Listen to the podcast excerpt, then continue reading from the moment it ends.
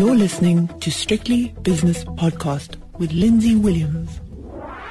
This edition of It's My Money is brought to you by Brenthurst Wealth, your partner for global wealth creation.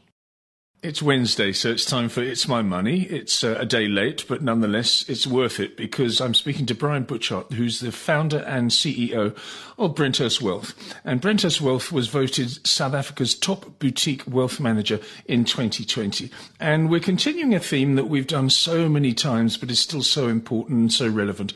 It's offshore investment. And the piece that Brian sent me was entitled Simplifying Offshore Investment. And Brian, thanks for joining me as always. And I, I loved your first paragraph. It says here, to put into perspective, 10 years ago, the Dow Jones Industrial Average, the most widely recognized barometer of the US stock market, was 12,400 and it cost 6 Rand 72 to buy one US dollar. Today, the Dow Jones is 35,000 plus, and it takes 14 Rand and 80 cents to buy $1. In fact, pushing 15 as we speak. Adding in dividend income received over those 10 years provided South African investors with a total return of 699% in Rand terms an annualized rate of an extraordinary 23.1%. I could go on, Brian, but I won't. But these, uh, you just have to read this, and there's your strategy for the future.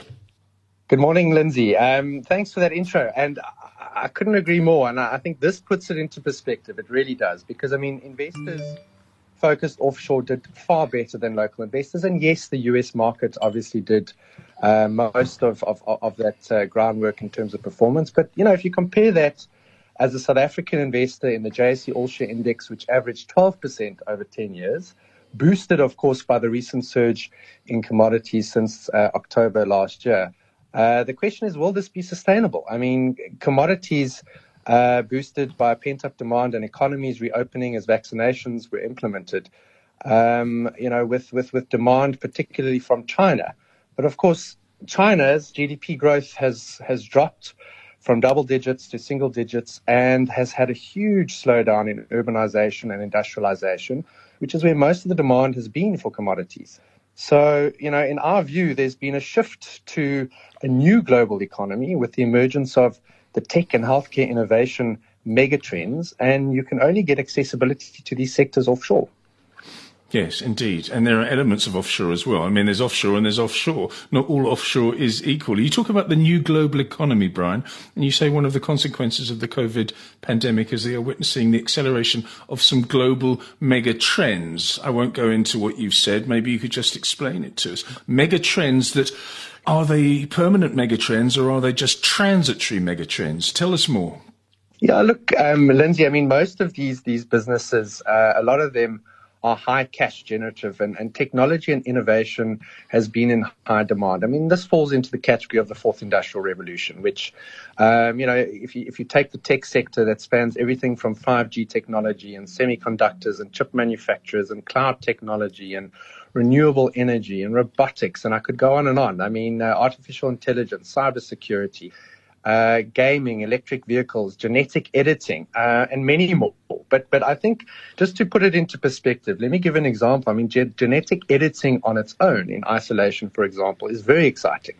Uh, where biotech companies that are harnessing CRISPR technology to potentially edit or remove the defective genes or DNA which cause disease. Now, this potentially could be the cure for cancer, Alzheimer's, blindness, and even HIV, as, as just, just to mention a few. So, you know, these are the type of businesses which represent the future economy, not only in terms of technological development, but also the switch to environmentally sensitive operations that play into the ESG theme, most of which are only accessible across international markets. Okay, why invest offshore? Uh, very simple here, and I, I, I, like these bullet points that you make. Number one, dismal SA GDP numbers. GDP being gross domestic product, in other words, how much the economy is growing or not growing. In fact, maybe even uh, shrinking. And of course, the equity market, um, when it comes to domestic equities anyway, domestic companies are inextricably linked to growth in the economy, and our economy is not growing. I mean, it wasn't growing before the pandemic at a particularly good clip, but the pandemic has obviously hit us very hard. So so we're not growing. So how can companies grow unless they have offshore exposure?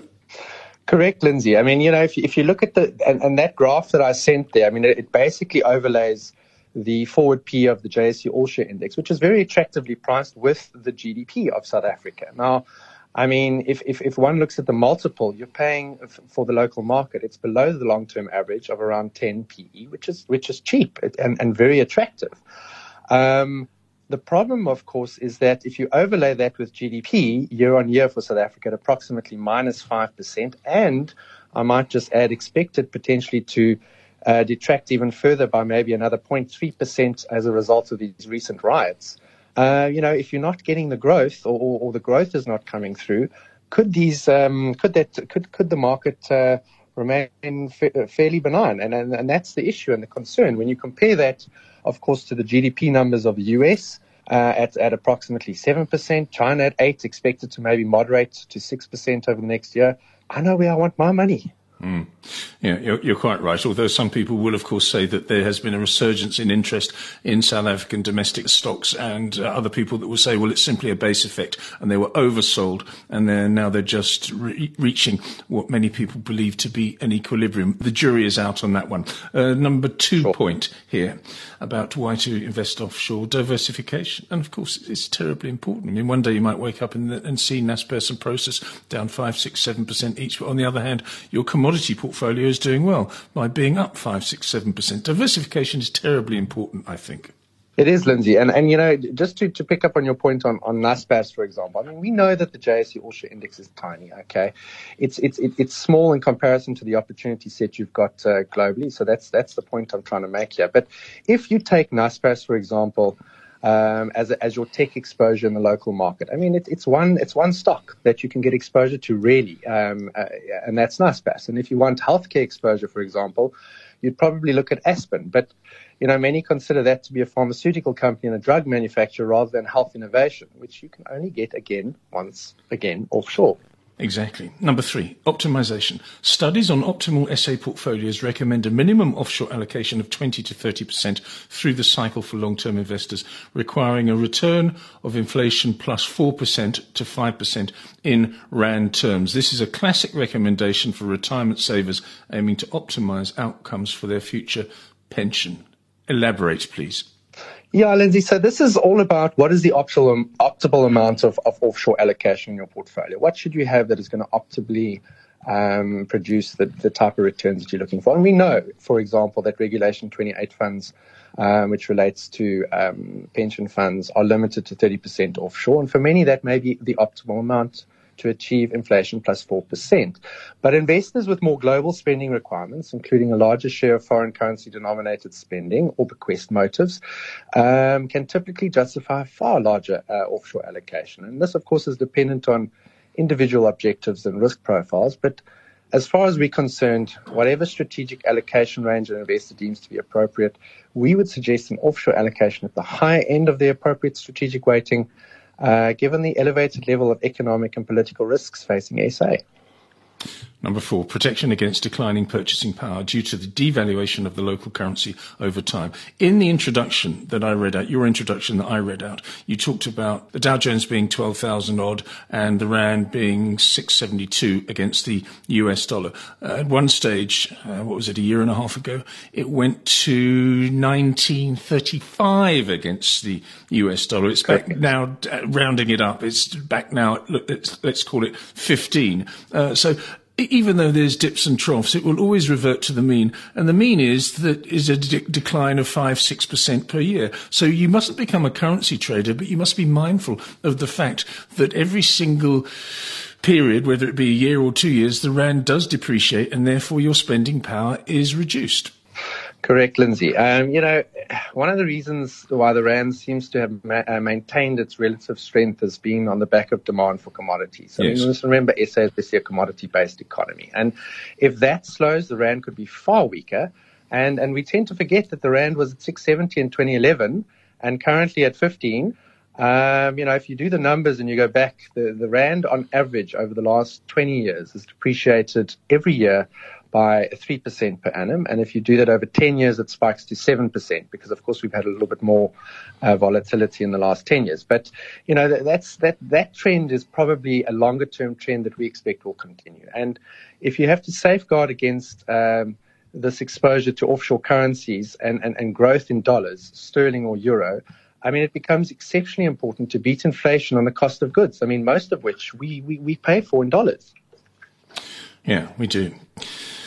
Yes, of course we do. Especially when we're not producing the stuff ourselves, we have to we, we have to bring it in, and because our economy is not diversified enough, is not uh, it doesn't have the manufacturing uh, that is required. We're not self-sufficient, in other words. Okay, how to invest offshore. There's various points here. Single discretionary allowance of 1 million with a, available, and this is important, available without any application each year to adult individuals in South Africa, but covers all annual offshore expenses. So need to be aware of this when traveling or even shopping online. And there doesn't have to be any tax declaration on this as well, from what I understand, Brian. Correct, Lindsay. So each individual uh, is entitled to take a million rand offshore per calendar year. Mm. Um, so that's January to December.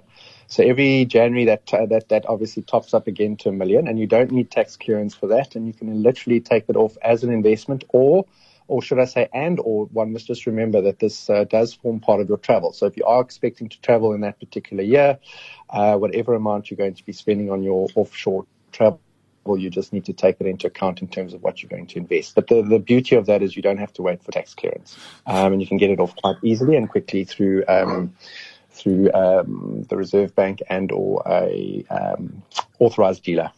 Okay, foreign investment allowance. What does that mean? Okay, so foreign investment allowance, this is in addition to the million per year that that you can ha- take offshore without tax clearance. This this applies to 10 million rand per individual calendar year. So again, between January and December, you have to apply to SARS. Your your tax affairs have to be in order. You have to prove the liquidity of the amount that you're taking offshore. Um, and you have to declare your assets and liabilities to SARS, and then they provide you with a tax certificate. Usually takes between six to eight weeks, um, and then you can uh, take that money offshore for investment purposes as well.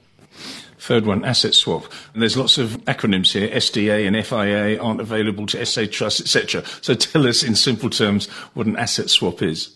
Okay, so an asset swap is basically, um, you know, a client would transfer uh, rands onto uh, an approved asset swap provider. So, in many cases, this is referring to your your uh, asset managers. For example, you want to take an investment through, I don't know, let's let's say 91, and and 91 has a certain amount of offshore allocation that they can um, have offshore based on their balance sheet. So, in other words, how much assets they have under management.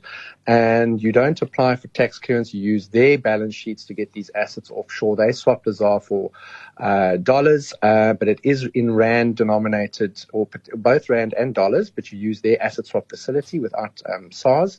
And, um, you know, that's normally there's a charge for about 0.2 to 0.5% for that asset swap facility to be used. But the major differentiator between the asset swap and the SDA, which is the single discretionary allowance of a million, and the um, foreign investment allowance of 10 million with tax clearance is that despite the fact that the asset swap investment is made into offshore assets, it remains a South African asset in the eyes of the Reserve Bank and SARS. Okay, finally, who can invest? I suppose anyone that's got some money and who has his or her affairs in order. Correct, Lindsay. So SDA, anyone, any individual, so SDA and FIA, so the, the foreign investment allowance and the, and the single discretionary allowance of the million and 10 uh, million with tax clearance only applies to SA resident individuals. Mm. Uh, whereas the asset swap, you can um, use the asset swap facility both in an individual capacity as well as SA trusts and companies. Excellent. And how busy are you when it comes to advising people on offshore investments? I imagine each year it gets more and more prominent in the conversations we have with existing and new clients. Lindsay, this has been a theme. You know, I mean, if I if I if I consider Brenthurst as a business, I mean, we've been advising on offshore allocation at least for the last decade now. Uh, more recently, it, it, definitely has become more of a um, prominent feature in many asset managers uh, wanting to increase their allocation, advisors wanting to increase their allocation, clients interested in getting more assets offshore for a lot of the reasons that I've pointed out earlier. Um, so definitely the demand has spiked big time in terms of getting that exposure to offshore markets that you know we just simply cannot get accessibility to here in South Africa. Very good. Brian Butchart is the founder and CEO of Brenthurst Wealth, and that was It's My Money. It's My Money was brought to you by Brenthurst Wealth, an award-winning boutique wealth management company. The views and opinions expressed in these podcasts are those of Lindsay Williams and various contributors and do not reflect the policy, position, or opinion of any other agency, organization, employer, or company associated with strictlybusinesspodcast.com. Assumptions made on the analyses are not reflective of the position of any other entity other than the speaker or the author. And since we are critically thinking human beings, these views are always subject to change, revision, and rethinking at any time. Please do not hold us to them in perpetuity.